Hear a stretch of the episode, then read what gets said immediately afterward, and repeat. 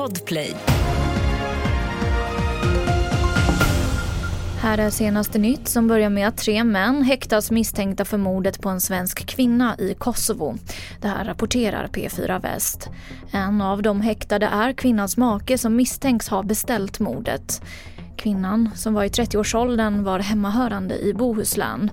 Hon sköts ihjäl i huvudstaden Pristina i onsdags kväll. Ett viktigt meddelande till allmänheten har utfärdats i Rävlanda i Härryda kommun efter kraftig rökutveckling i ett sjukhem som stått tomt i många år.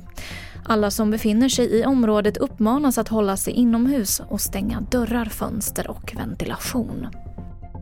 Till sist kan vi berätta att kärnkraftsreaktorn i Ringhals 4 väntas att starta som planerat igen ikväll. Och då beräknas också elpriserna i Sverige att sjunka. Reaktorn har varit avstängd sedan i onsdags för kontroll av en ventil i en ånggenerator. I veckan då det samtidigt också har varit kallt så har elpriserna i södra och mellersta Sverige varit bland de högsta i år.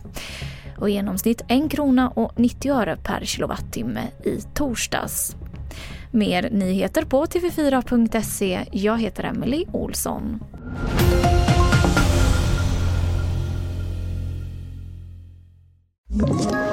Ett poddtips från Podplay. I podden Något Kaiko garanterar östgötarna Brutti och jag, Davva, dig en stor dos skratt. Där följer jag pladask för köttätandet igen. Man är lite som en jävla vampyr. Man har fått lite blodsmak och då måste man ha mer. Udda spaningar, fängslande anekdoter och en och annan arg rant.